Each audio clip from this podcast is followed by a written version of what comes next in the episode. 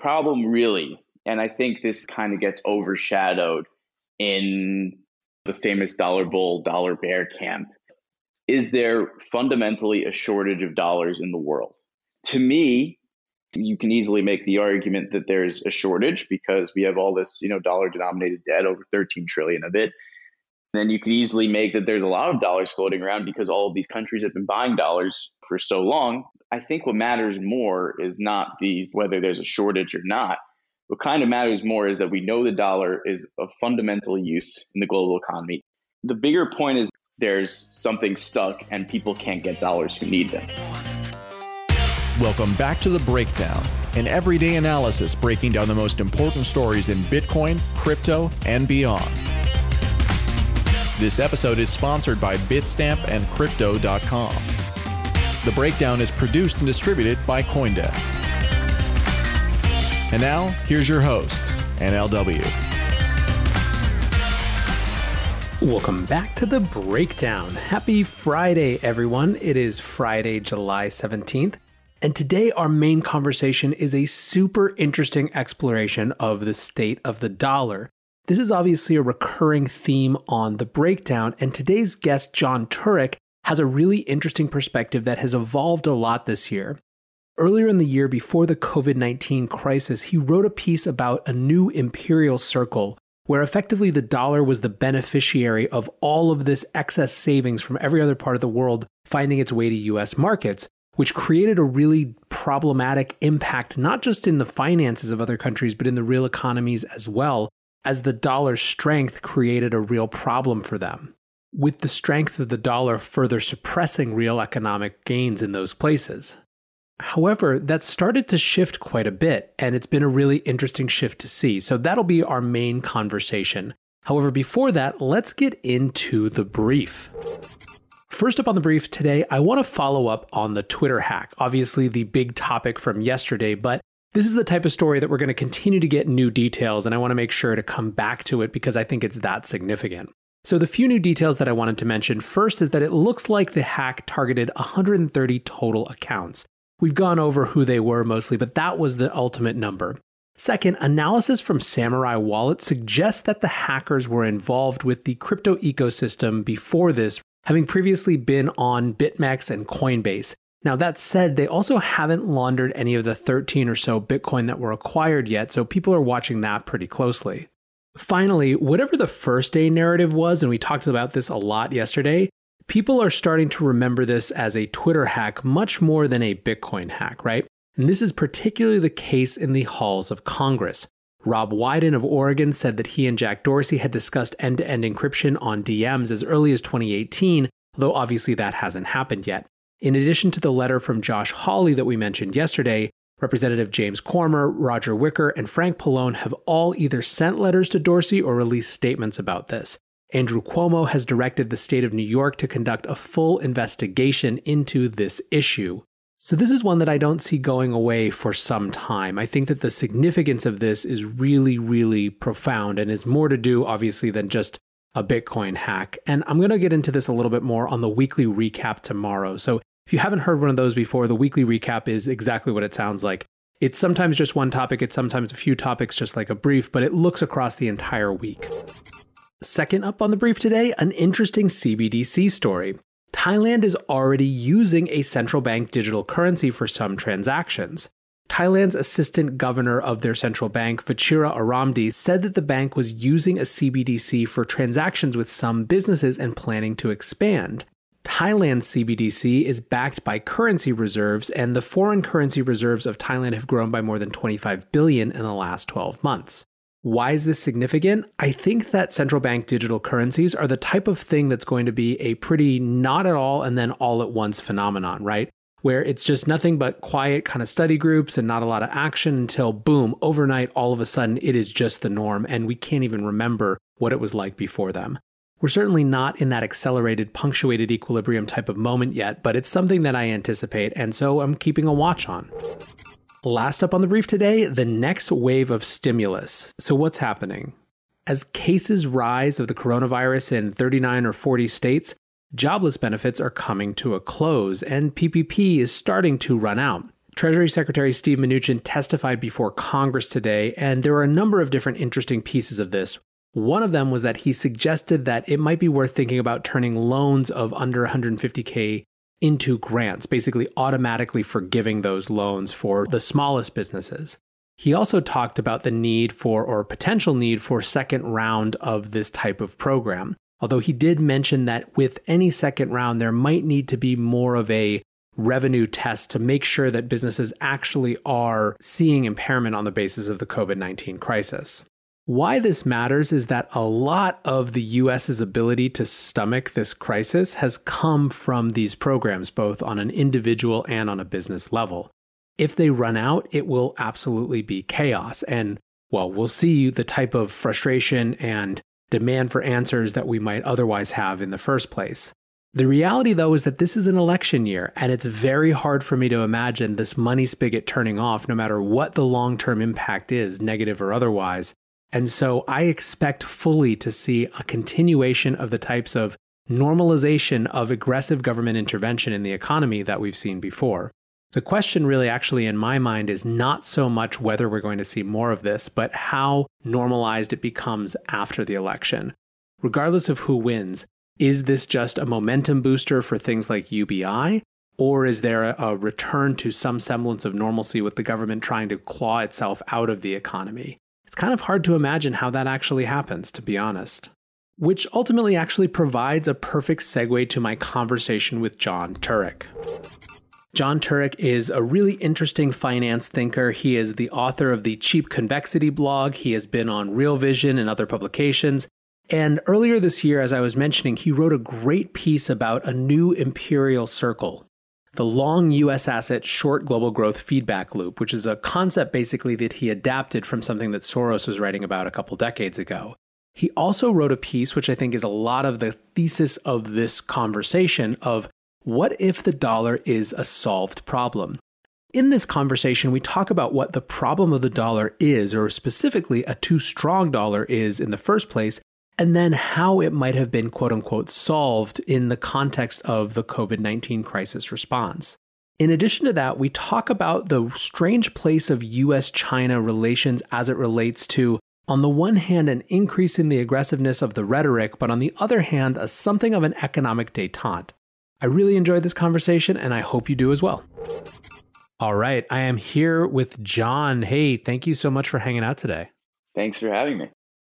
So, Jon, I've been reading your blog uh, for uh, a few months now, and have been really, really enjoying it. And as I was just mentioning off uh, off air, I think one of the most persistent and recurring questions for the breakdown audience, certainly, and I think just anyone interested in global macro more broadly, is the place of the US dollar in the world. And so I want to eventually get to um, what your perception of where things are right now and what we're seeing going on in markets as it relates to the dollar. Uh, but first, I want to almost bring people up through some of the uh, arguments and explorations that you've been doing on your blog over the last few months. So, first, let's start with this concept of the imperial circle, the long US asset, short global growth feedback loop.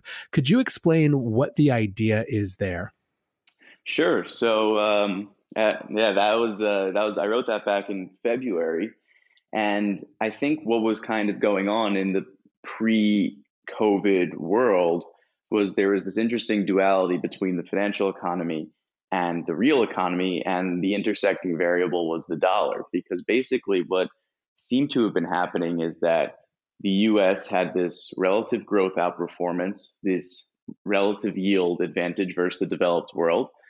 And at this, with a technology sector that was booming vis-a-vis kind of a global economy that was still much more cyclical dependent.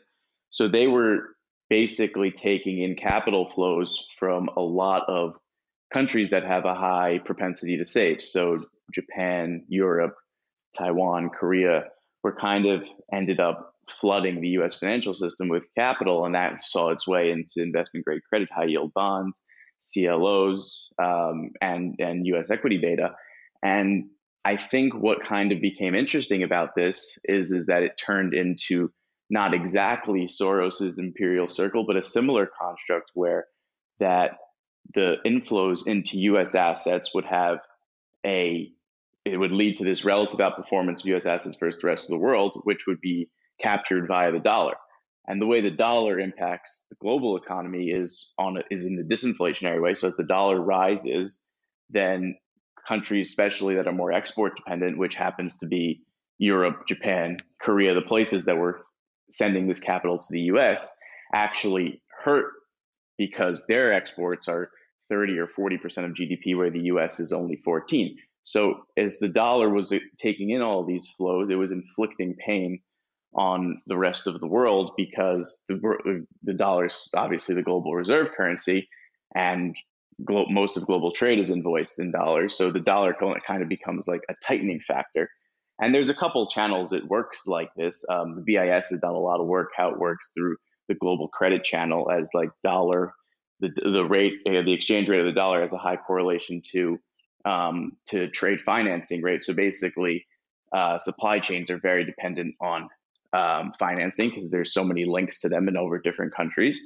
And then there's, as a Gita Gopinath at the IMF now, then at Harvard said it is also an invoicing sense because all of these payments are settled in dollars. So it was kind of this this this negative feedback loop for the global economy, but a positive feedback loop for the financial economy because U.S. asset because because the dollar was repressing growth in a lot of these economies, capital kept getting exported because there was no productive use for it at home. And you kind of had this place where the dollar was saying, okay, like, yeah, the US is, is the place to be. And then because the US was the place to be, money would go into the dollar. The dollar doesn't have that much beta. The US economy doesn't have that much beta to trade as the rest of the world does. And it kind of furthered this, you know, this divergence. And these kind of forces ended up feeding on themselves. Super interesting. So, I mean, I think that one of the parts that makes this so interesting, and uh, you know, the the word you use or the phrase you used is a doom loop, right? It's this positive feedback loop where uh, the the like it, it basically is self perpetuating, right? I mean, could you explain that mechanism just a little bit more? Because I, I know that you kind of did. I just want to make sure that people really understand this because it's such an important concept.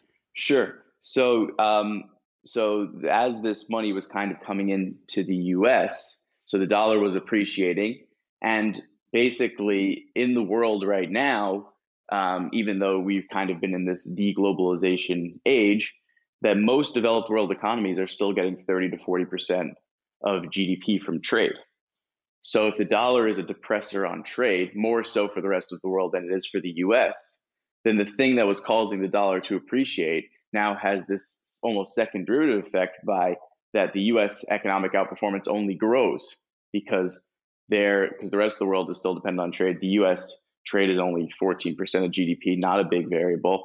So this this this this divergence almost is self-filling. So the people who were sending money are now are going to continue sending money. They don't have so much productivity at home because there's the dollar is repressing global trade. And then as they send more money to the US, the dollar only goes higher, which keeps feeding on this economic divergence until uh, and it kind of it's it, as you said, it's a doom loop. It really something has to stop it, which we'll get into, I guess. Yeah, exactly, exactly. But before we get into that, so uh, uh, a couple points that I want to dig into deeper. So, well, actually, this is not so much a, a point to dig into deeper, but um, for folks who are familiar with Brent Johnson's dollar milkshake theory, how does that relate? Yeah, so his his uh, I, have actually had the pleasure of talking about it with Brendan. It's it's it's pretty similar. I would say it's his theory is is that I think I don't want to speak for him totally, but is that the dollar will like the U.S. is the best place for capital to be in the world, so the dollar um, will get that uh, appreciation on a relative sense, and that the U.S. has really the only assets that the world wants. So the so it's kind of like this dollar and risk assets go higher together, and there's nothing really to stop it because there's nowhere else to go. Yeah, and so uh, as you were thinking about this, I mean, there's there's some parallels here, but the the functional, uh, uh I guess, where does this imperial circle that you were observing diverge from that assessment or that thesis? Well, I think that I think part of mine, which I kind of found like you know very interesting to me, is that it has this this this real economy effect because the it's not just the financial side where like the dollar appreciates because it's the best place to be and the only place to be in terms of the asset side is in you know U.S. tech or whatever. Um, I think what's interesting is is that this spillover of all this excess savings that wants to go somewhere and doesn't have so many productive places to go at home or is constrained because of local supply factors, what have you, is that because they were sending so much money to the US, they were actually almost unintentionally like weakening their own economic model because when the dollar goes up, global trade falls, and they're so exposed to global trade. And that kind of so it, it has a financial economy feedback loop, but it also has a real economy feedback loop, and they kind of coexist. And I thought that was kind of like maybe a different uh, a different approach.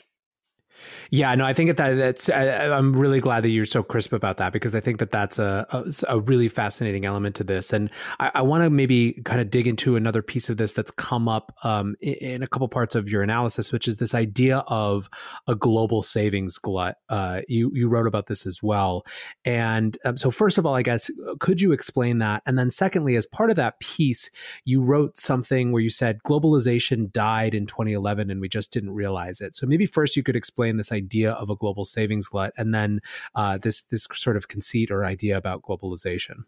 Sure, sure. Um, so the global savings glut, and they're definitely interconnected. So I'm glad you brought up like that. Uh, the global savings glut is basically a combination of two factors. Um, well, there's a lot of structural stuff. There's, you know, the world is older, the demographic reasons, etc. But I think since the financial crisis is a very interesting element of kind of why um, countries, especially in Asia, also in Europe, but it's become more pronounced in Asia, become massive exporters of savings, is because there's been two things going on. There's one is that global growth since the financial crisis has been mediocre to say the least. And this kind of eh, when you don't have higher productivity and you have you know populations that ready have a higher propensity to save, that kind of gets amplified. And then two is that there hasn't been really a place for them locally to put this money. So if you uh, Japan is has been an amazing example of this, where um, the life insurance sector assets are now 25 times the local investment grade bond market. So you this massive mismatch basically. So on the one hand, if you're a J- Japanese life insurance, the BO, the Bank of Japan owns pretty much 50 percent of the you know the Japanese government bond market, and then you have and then you go to the you go to the investment grade bond market to, you know to to to buy assets. And you're look and there's just this massive size mismatch. And the reason that the corporate sector isn't kind of expanding their balance sheets and issuing more debt is because productivity is very low and global growth is very low. So what happened is is that like there was this humongous mismatch between and it happened in places like Korea and Taiwan and even in northern European countries, is there's this massive mismatch between capital that needs to go places and is too, way too big to go to the to only stay local and it has to get exported. And where does it usually get exported? It usually gets exported to the US, who doesn't usually have a problem, you know, expanding the corporate sector balance sheets or the public sector balance sheets. I mean, as we've seen, like corporate corporate sector debt as a percent of GDP is as high as it's ever been. So that the US kind of serves as, as a sink in that regard, where like all this capital, which is too big to stay at home, kind of ends up getting exported abroad. And I think the way that the, the China 2011 point, with the end of the, the end of globalization fits in, is that the the policy response since the financial crisis to economic weakness has been, especially for these, you know, we'll call them the savings countries, has been monetary focused. So we've had periods of economic weakness. And what has the response been? It's always been how do we cut rates further? How do we weaken the exchange rate? And the China thing, and I think the reason this has been the policy response has been the world pretty much since China's ascension to the WTO in the beginning of you know the early 2000s the policy response is how do we make our trade more competitive for this, you know, this backstop of global aggregate demand? Because in 2000, you know, for the eh, beginning of the 2000s, it was like, okay, we can only grow so much at home, but we have this massive market in China that's growing at, you know, a zillion percent, and that's that's really where the game is. And you would see this as, you know, Chinese imports as a percentage of global GDP would climb and climb and climb. And then the and then the financial crisis happened, and China played kind of.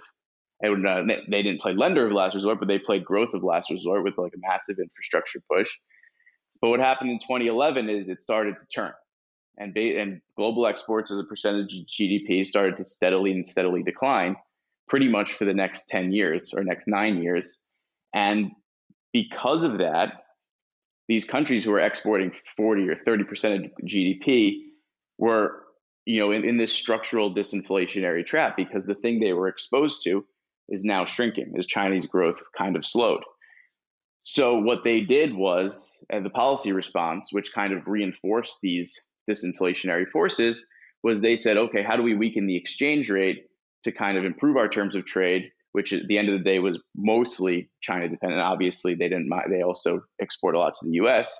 Um, so the the cycle was is how do you? So this led to things like basically negative rates in places like Germany and Japan. When in Germany they were running a fiscal surplus, so they had plenty of fiscal space, but they're like, no, the focus is on how does the ECB get the exchange rate lower. And this basically led to things that kind of reinforced, in my opinion, the, the US versus the rest of the world divide, which is because to me, negative rates is just a trade off between your internal and external sector. It's trying to say is like, we don't care about the bank lending channel for now because we want the exchange rate to weaken. And I think like these kind of forces were basically like this kept, you know, this kind of kept this divergence happening between the US and the rest of the world in a growth sense because they were still chasing export demand that really wasn't coming back.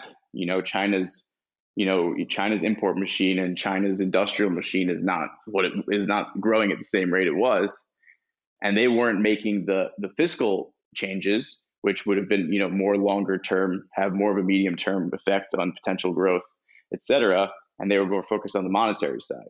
So that's kind of how they uh, they interconnect in a, in a longer way.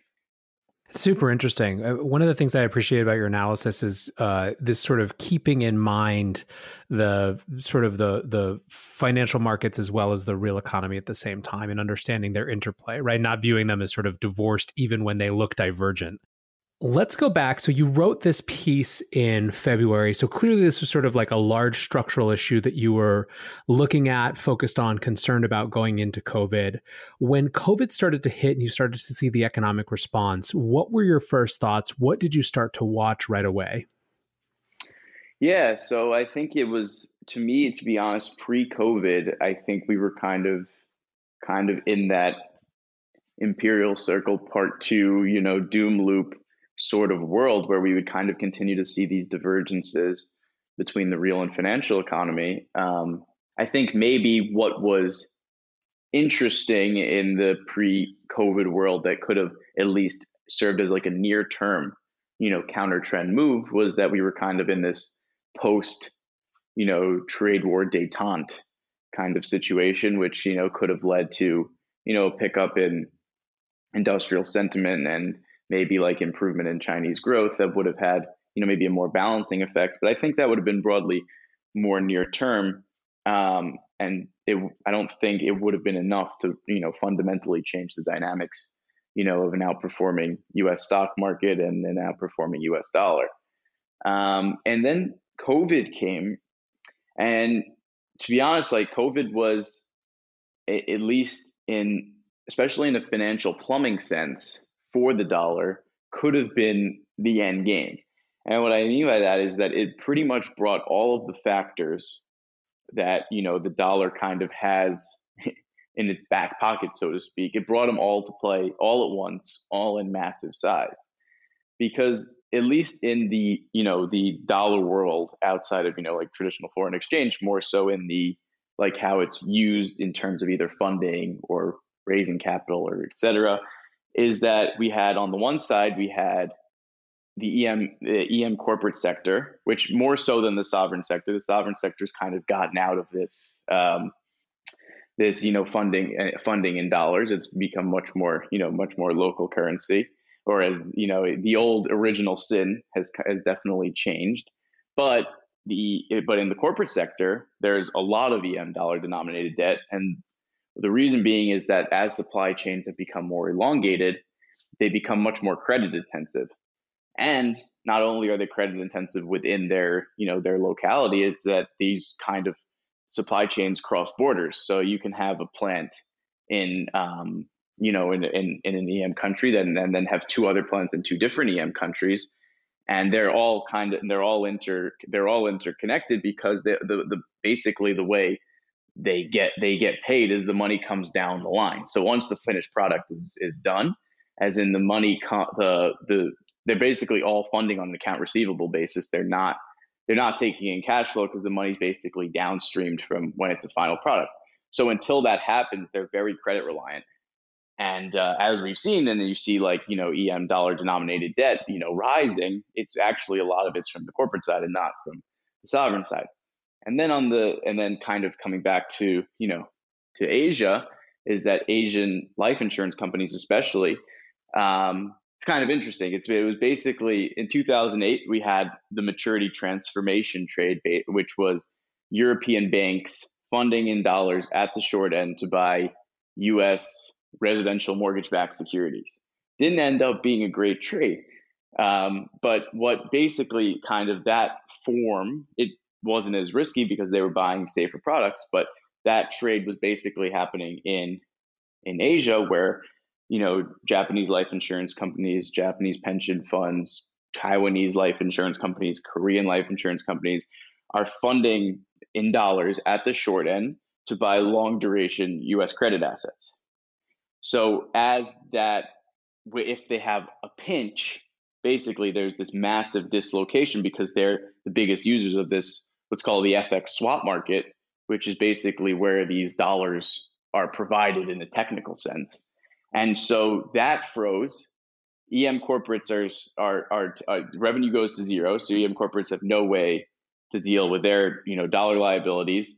And you end up kind of with this perfect storm.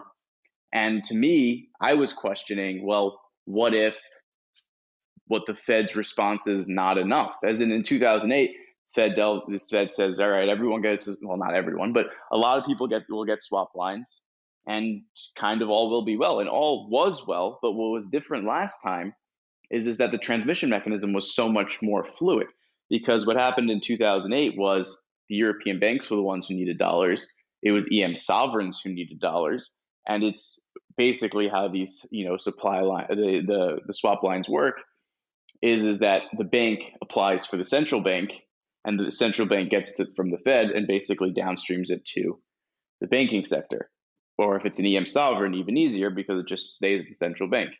But this time around, um, it was going to, pr- to me, and let's say why maybe it didn't end up being this way, is what the pinch really would have been is if the Fed does a massive swap line program as they did with, you know, 16 different countries on it, ranging from that, that eventually got to basically everyday operations.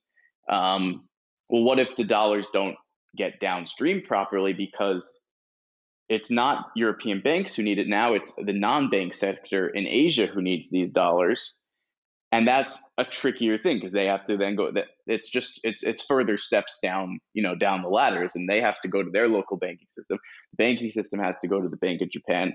And it's not kind of as it's not as easy quote unquote. And then on the em side or on the you know the trade finance side it's much harder because one you know some of these countries are not going to be eligible for swap lines even though a lot of the em countries ended up kind of getting access through that or having you know an imf backstop or through uh, through a, a, a, treasury repo program um, was that it's much harder for these corporates who are hurting to kind of reach their way up into the, you know, they're not in the banking system.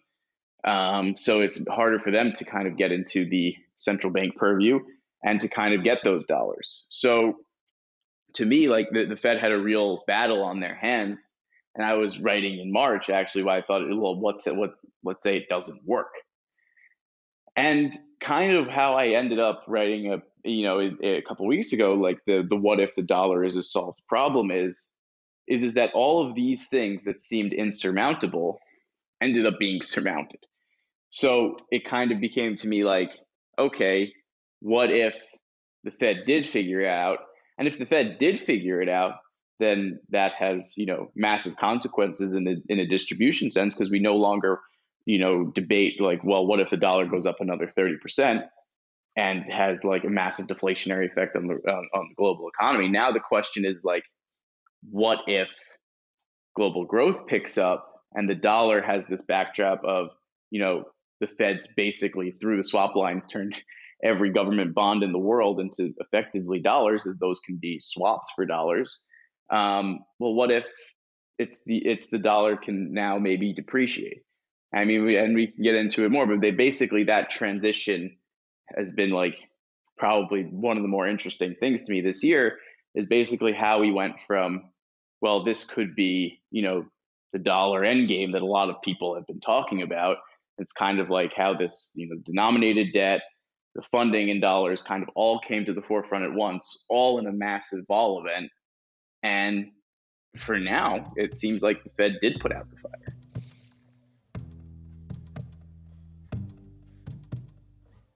Bitstamp is the original global cryptocurrency exchange. Since 2011, Bitstamp has been the preferred exchange for serious traders and investors, trusted by over 4 million customers, including top financial institutions. Bitstamp is built on professional grade trading technology.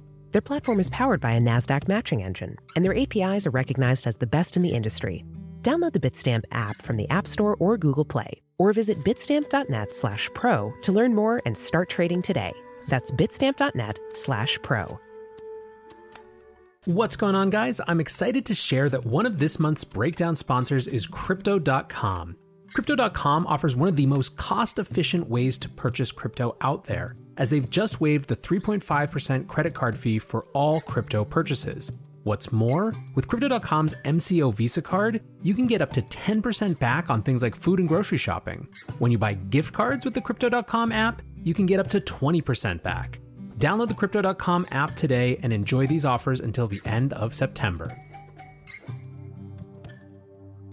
So this is uh, super interesting, and, and obviously this is really. I mean, I I had uh, read the Imperial uh, Circle piece and, and loved it, um, but the dollar as a solved problem concept was what really really captured my attention, and so I want to. I mean, you basically got into a key part of the argument already, but I want to expand it out because you know when I was reading it, I kind of pulled out three different elements, right? So first of all, uh, w- when you say solved problem, I would love for you to just remind you know what the problem was, which I think is why I wanted to start with this sort of uh, Imperial Circle idea Um, but just let's remind everyone who's listening what the the problem that is potentially being solved here is. Then second, you know, let's talk about the the factors that have coincided to potentially make it so. And you've gotten into the Fed, uh, the Fed's piece of it, but also let's talk about um, your argument around how the response of Europe has changed things and also China's role. Sure. Yeah. So, I mean, the the the, the problem really, and I think this is kind of kind of gets overshadowed in the, the you know the famous dollar bull dollar bear camp is is like is there fundamentally a shortage of dollars in the world right? I think this is kind of what breaks down the the two polarized camps. And to me like you can easily make the argument that there's a shortage because we have all this you know dollar denominated debt over 13 trillion of it um, and but uh, and then you could easily make that there's a lot of dollars floating around because all of these countries have been buying dollars, you know, for so long, and through the you know their net international investment position, actually happen to have a lot of dollars on hand. So, but my kind of thing is like, well, I think what matters more is not these like whether there's a shortage or not. What kind of matters more is that we know the dollar is of fundamental use in the global economy, either through the asset side in in in invoicing for the real economy in everything. It's you know it's the global reserve currency. So it has massive uh, massive usage. And the bigger point is maybe not like what's its backdrop but like what is what is when when what tightens the pipes of like where those dollars go and what kind of tightens the pipes and says like okay there's something stuck and people can't get dollars who need them so basically, what was happening in you know in in the middle of March is is that people who have dollar liabilities were not going to be able to roll them or get new ones because you know funding markets had you know collapsed, and the people and the people who have a lot of dollar assets that funded them at the short at like the three month part of the curve were also were, were trying to get dollars, couldn't get them, and basically this combination of people who wanted dollars and couldn't get them basically blew out things like the FX swap market, which is where a lot of these guys interact and get dollars, and that led to you know pretty substantial dollar appreciation as there was effectively a shortage. And I think kind of where um, you know where the Fed fits in and where and then we'll get into how you know now the, the more maybe the more secular things that are changing is is the Fed basically fixed the pipes. So they didn't change, you know, whether there's a shortage or a surplus. They just said the pipes are going to work and anybody who needs dollars is going to be able to get them. And I was skeptical at the beginning that they would be able to do that, kind of on the intricacies we were talking about before, um, and how that downstreaming process has become a lot harder as you know the, the, the users are not you know banks or governments; they're the non-bank sector and corporates.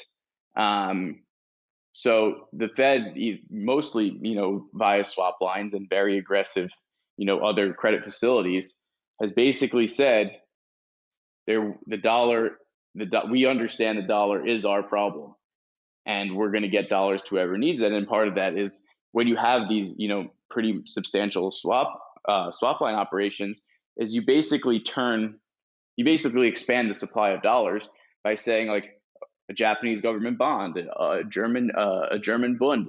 Those are now dollars because if if someone who needs dollars has them, they can just swap them at the Fed and get dollars.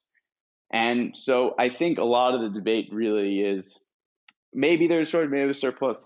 I'm not an expert, but I think what happens is was the we were at a point where would the Fed would the Fed be able to solve a pinch with the, when the piping goes you know to shit. I don't know if we're allowed to curse, but uh, uh, you're fine.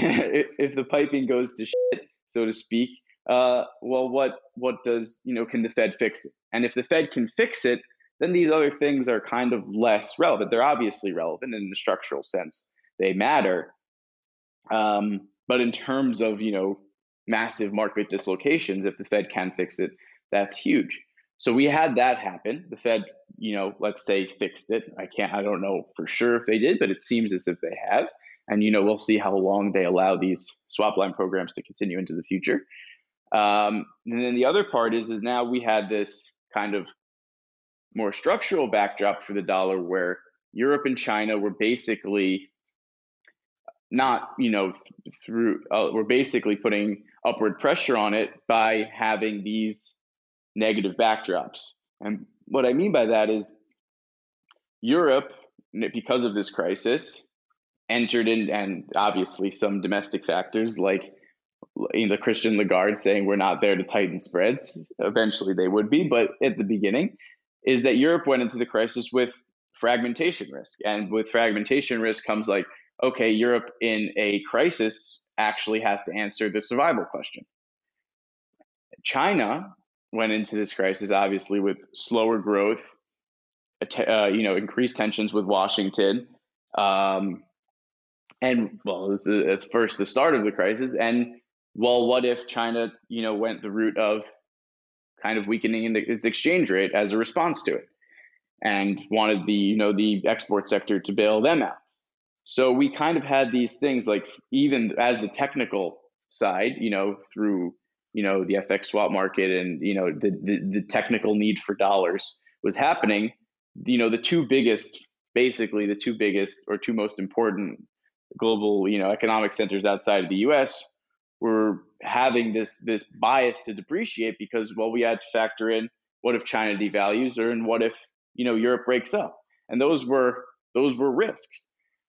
And now what's kind of happening is those like kind of right tail events for the dollar, the things that could have led to massive appreciations are now changing, right? So Europe is even actually today and tomorrow at a summit where they're debating a uh, recovery fund plan that would have part of it, a pretty substantial part of it, grants, where the European Commission would raise money by itself and then transfer that and transfer money to you know the periphery and and and countries that are have you know struggled more in a relative sense through this crisis. And the in terms of the U.S. and China, it's now it's not really we're not in this tit for tat, you know, ramp up tensions, we weaken the exchange rate world. We're kind of in this. I would if it's you know it doesn't feel like a détente because you know the rhetoric is so bad, but in terms of you know substantive trade action, it's kind of died down, and probably because as we get into the election, there's you know less desire or less political will to push some of these you know more negative effects. So we had these these these two kind of pillars of what was like a steady steady appreciation of the dollar was we had this technical side with the need for dollars and then we had the fundamental side which was was you know the us is the you know a cleaner shirt so to speak. Um, and those two things have been not even if they're not been completely flipped on their head they've the delta change has been pretty humongous in my opinion. Um, and where it's no longer like now the answer is well we know what europe price we know what euro us dollar pricing and fragmentation risk looks like. It looks like something like 108 109 kind of in that you know spot FX rate. Well what if it's now that they're going to embrace you know this is their hamiltonian moment and they're going to embrace you know further fiscal consolidation and that's and we don't we don't factor in fragmentation into the distribution anymore. And so like the combination of these things all happening at once again it's really been a theme of, of all happening at once which has been pretty amazing this year um, kind of makes it seem like even if the dollar obviously can go higher it's in terms of the bigger moves now it seems to be biased lower and i think what will be the ultimate arbiter of this is like this backdrop is constructive for maybe you know the dollar to depreciate. But I think what really fuels you know a a dollar down move, so such as one we saw in 2017, is not only like you know the backdrop changing, but the facts on the ground changing. So how do we kind of enter a world of more synchronized growth? Um, you know, global fiscal expansion continuing past COVID, and I think that's really you know the bigger question now because we've seen a lot of promising signs on that. As in going into the crisis, it was the, the you know the policy response is how do I get the exchange rate weaker, and now you, there's no reason to get the exchange rate weaker. There no one, there's not much global trade in a pandemic. So you know is, is fiscal expansion is finally being embraced in places like Europe and Korea, et cetera. Um, and it's like, well, what if this kind of stays? And there are hints that it may stay and if it stays, then you kind of have this dollar backdrop where the technical side, the Fed's providing dollars to anyone who needs it. Europe is no longer really at you know a breaking point. China is not you know in a steadily you know uh, steady rate to devaluation, and the world you know could be healing more in terms of, more in terms of you know more balanced growth as opposed to the last you know five years where it was very U.S. centric then you kind of set up like a pretty interesting um, backdrop for the dollar going forward. So I want to I want to expand this now to uh, we've kind of we've come from where we were to where we are right now and how that big shift has happened to going into what might happen next. So we're fully entering the realm of the speculative obviously now and and you will not be held to account for any anything that I ask from here on out. But I want to talk about kind of maybe some of the implications of what comes next and maybe just two ways to pick up from the threads that you just had. Um, the first, and, and you can order answer them in either order, but the first has to do with uh, this kind of uh, argument that there's a detente, at least from a kind of an economic perspective, between the U.S. and China. And I'm interested in your take on that because uh, obviously this week we've seen a radical uh, downward spiral in tensions in terms of other areas, right? The UK banning Huawei, uh, basically on the back of, of pressure from the US and US sanctions. Donald Trump signing the Hong Kong Autonomy Act, which basically is going to put sanctions on anyone who tries to threaten Hong Kong's autonomy. We'll see how toothful versus toothless that is. And then on Monday, Mike Pompeo basically denying uh, all China's claims to the to, to, the China South Sea. So I'm interested in how that kind of squares as you try to make sense of because I don't I I don't actually disagree with your assessment of where the trade piece has been. Do you think that that's um, do you think that there's a chance that that's actually almost geopolitical showmanship so that the trade stuff can be happening in the background without threatening potential U.S. Uh, reelection issues? Yeah, I mean, I think I think in general that's probably the right approach because kind of what we've seen the last few weeks is we definitely had a ratcheting up of of rhetoric on both sides, and there was you know probably three weeks ago at this point there was you know a Pompeo meeting with the foreign ministry in China and Hawaii, and that was kind of like it was the market at first was like okay this is going to be like you know nothing until the election. If we continue it'll be after. And now it's like well there's a lot going on but what i think is very interesting is that the the issues that are being talked about and the rhetoric that is being spoken is significant but i'm not sure what the you know the direct what's the direct financial spillover so during the trade war of you know 2018-19 the financial spillover was the US raises tariffs, China weakens the exchange rate. And that had massive global economic consequences as China's, you know, as we've spoken, is the, you know, the world's big, you know, is basically the world's biggest trading partner. And a weaker exchange rate lowers their, you know, their uh, their purchasing power effectively. Um, so that part, you know, had a much more, you know, financial uh, pass through. And this is like when, you know, in the kind of the tech war part of the, you know, the Cold War, whatever it is, um, is I think very significant. And, you know, we're definitely seeing it in like, you know, China, Chinese tech stocks are, you know, have been flying and there's definitely a, a people are understanding what kind of the new frontier is and where to and who's going to benefit from it. But I less see the kind of the the global macro um, you know price uh, pass through in a more in a direct sense. It's it's much more. There's there's a lot of strategic things going on that I think will matter over time for asset prices, but it's less you know directly impactful right now. Um, I mean, maybe sanctioning you know Chinese officials will change things. I don't know. Um, but with tariffs, it was much more a you know there was this tit for tat element that had a financial market pass through. And this stuff outside of like who's the winner, who's the relative winner in the tech sector or in the chip sector, it's hard to see how like it connects a lot more pieces, even though I do think in a you know more a longer term high longer term high, time horizon this is very significant yeah, I think it's a su- super interesting assessment. And I think it's always really important to uh, whenever rhetoric ratchets up to like uh, look at the economic dimension sort of dispassionately, you know, and be able to separate out those two.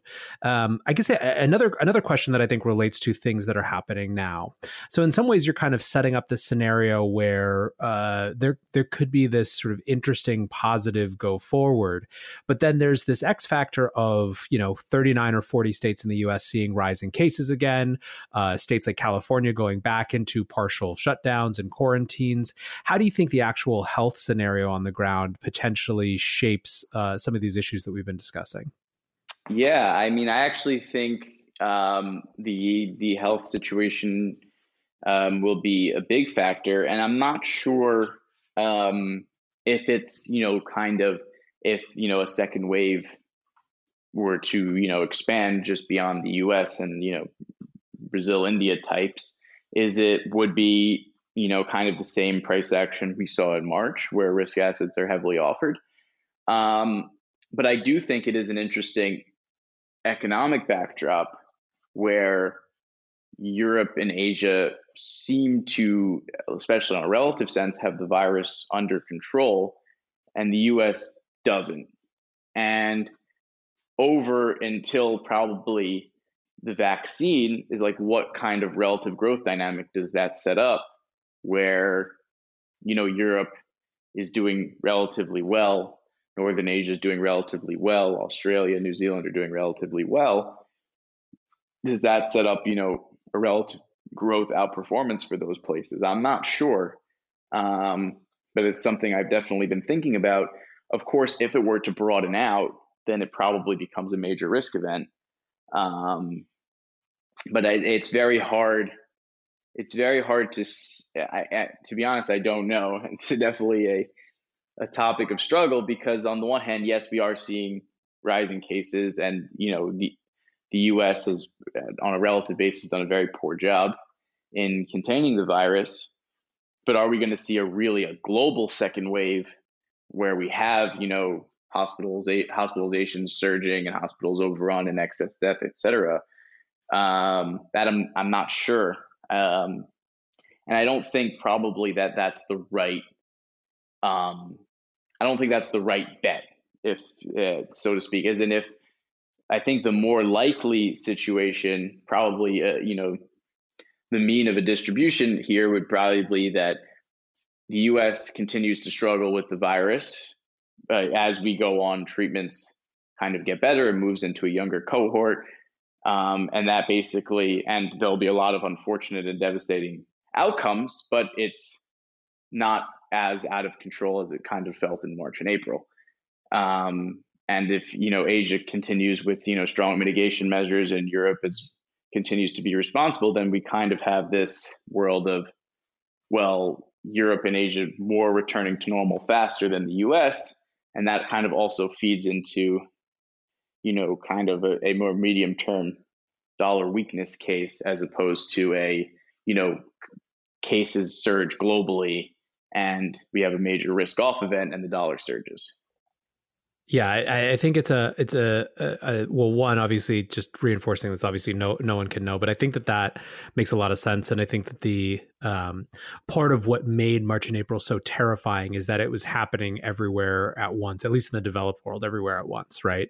And any any time there is sort of less pressure in the system, anytime it's even as devastating as it might be, where it's one one kind of actor or a set a smaller set of actors versus uh versus everything.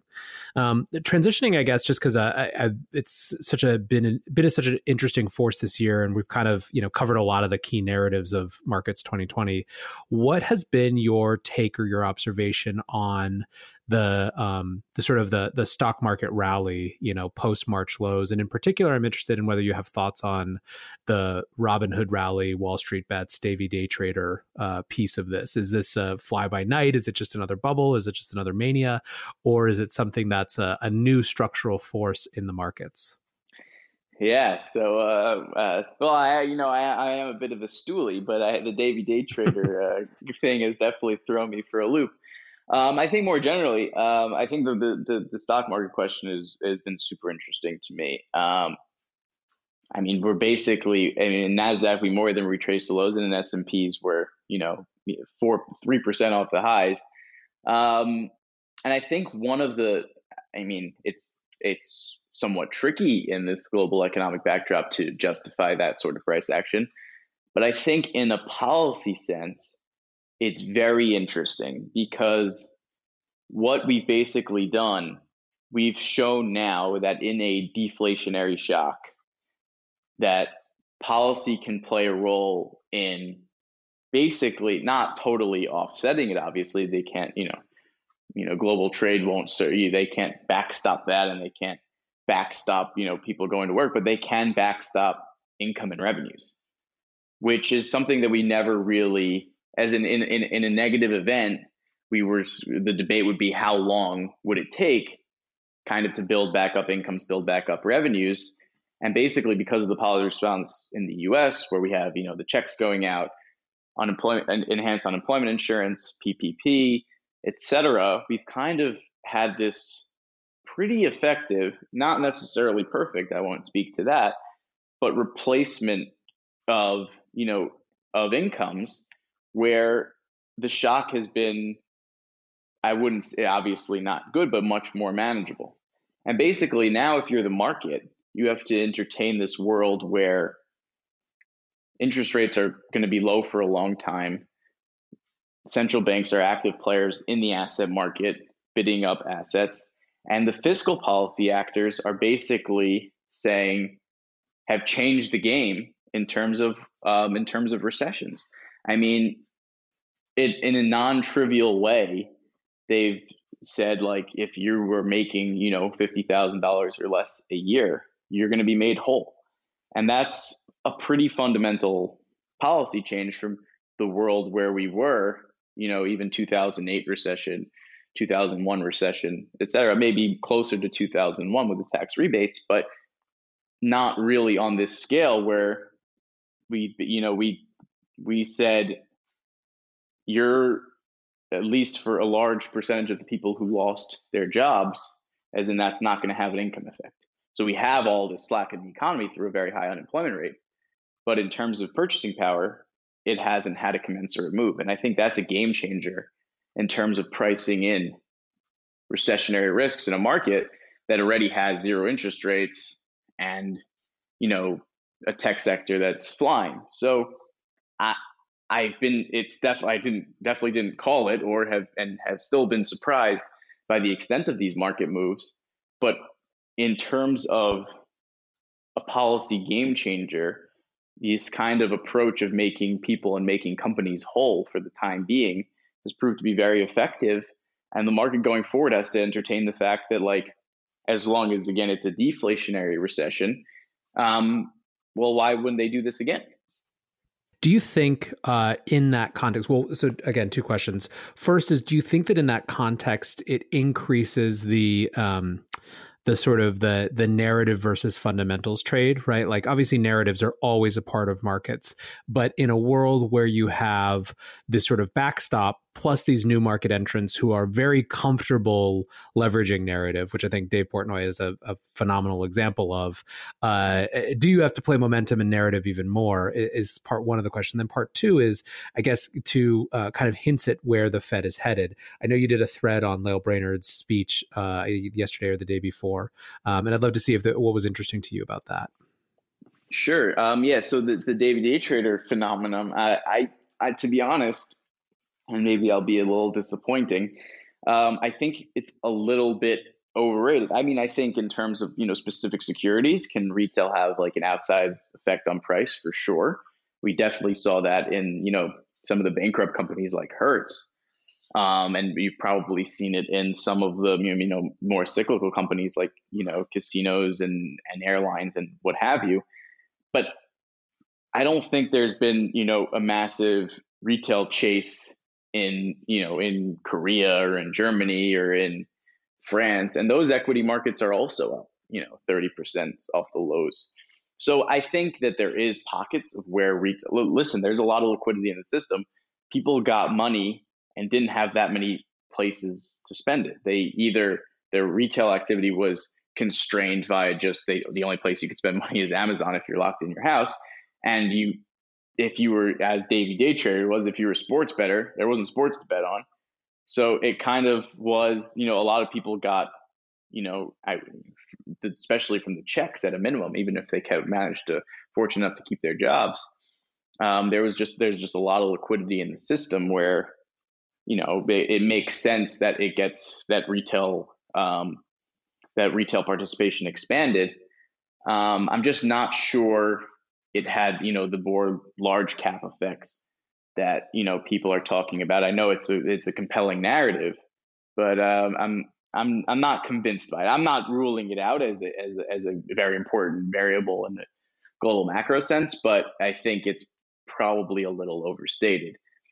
And then getting to the Fed going forward, I mean, I think the interesting thing for the Fed is what they learned from 2018 was that they're never going to let financial market excess kind of get in the way from them like continuing to make labor market gains, inflationary gains. And I think what Brainard was hinting at on when was it on Tuesday in her speech was kind of this transition from okay, we stabilized the economy, we stabilized the financial market. Now, how do we become a source of accommodation going forward?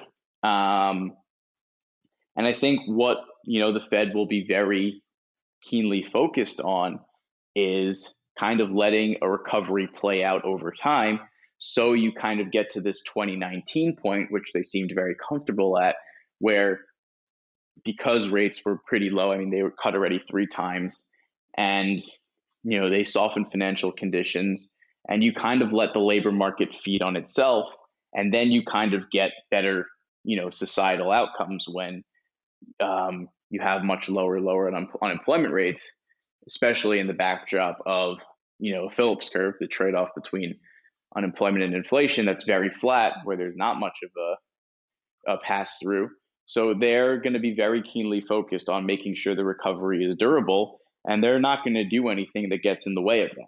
So even if you know the market's where it is, or goes to 3,500 or 4,000, or you know the recession is much shorter than we originally assumed, it's still going to be very hard to see this Federal Reserve kind of saying, "Wait a second, let's slow down," because they're very much chasing these kind of very very low unemployment rates that we had previously and they're going to do what they can to do that. And basically that the way this will manifest itself is that the fed will do a lot of things that don't allow um, yields either at the you know especially the short end obviously but even at the long end to suggest that you know things are things could change and they're just going to push it and say we're not cutting um, we're staying the course. We're not sorry. We're not hiking. We're staying the course. We're not pulling back support. We're staying the course in the hopes of that they can accelerate a recovery and a recovery that's durable. So I think that's a pretty interesting force going forward. Well, Jon, this has been a really, really fascinating conversation. And I guess by way of just kind of wrapping up, um, I'd love to know what you are watching. You know, you've kind of shared a lot of what surprised you and what has shifted about this year. But going forward, what are the things, whether it's assets or different parts of the market, but like what are you watching, uh, you know, right now and, and think is going to have um, some b- big ability to tell us what to expect next? Yeah. Um, so I think I think the biggest thing for me now is what is kind of the at uh, at a global level what is the fiscal impulse post covid as in did we say that you know fiscal policy is just a stabilizer? Is it just a thing that says okay we've had a shock how do we fill it? Or does it make the transition as brainard and the fed are going to make and say we're also an accelerant. We're going to we're going to drive growth outcomes. We're going to drive higher nominal GDP. And I think that transition is really going to be what justifies or not kind of where the market sits right now, you know, with S&Ps at 3200.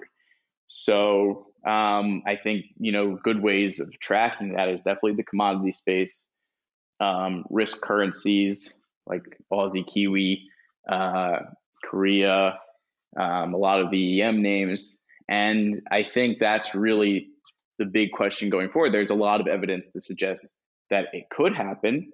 But as we know with a lot of these fiscal bodies, that, you know, deficits are not their cup of tea. So it's possible that, that once the COVID threat is kind of past and, you know, there's a vaccine, whether it's early or mid 2021, do they decide to pull back support and let you know kind of the economy go on its own. And I think if they let the economy go on its own, you're going to have worse worse outcomes, and maybe then you really start to really question what multiples are doing here.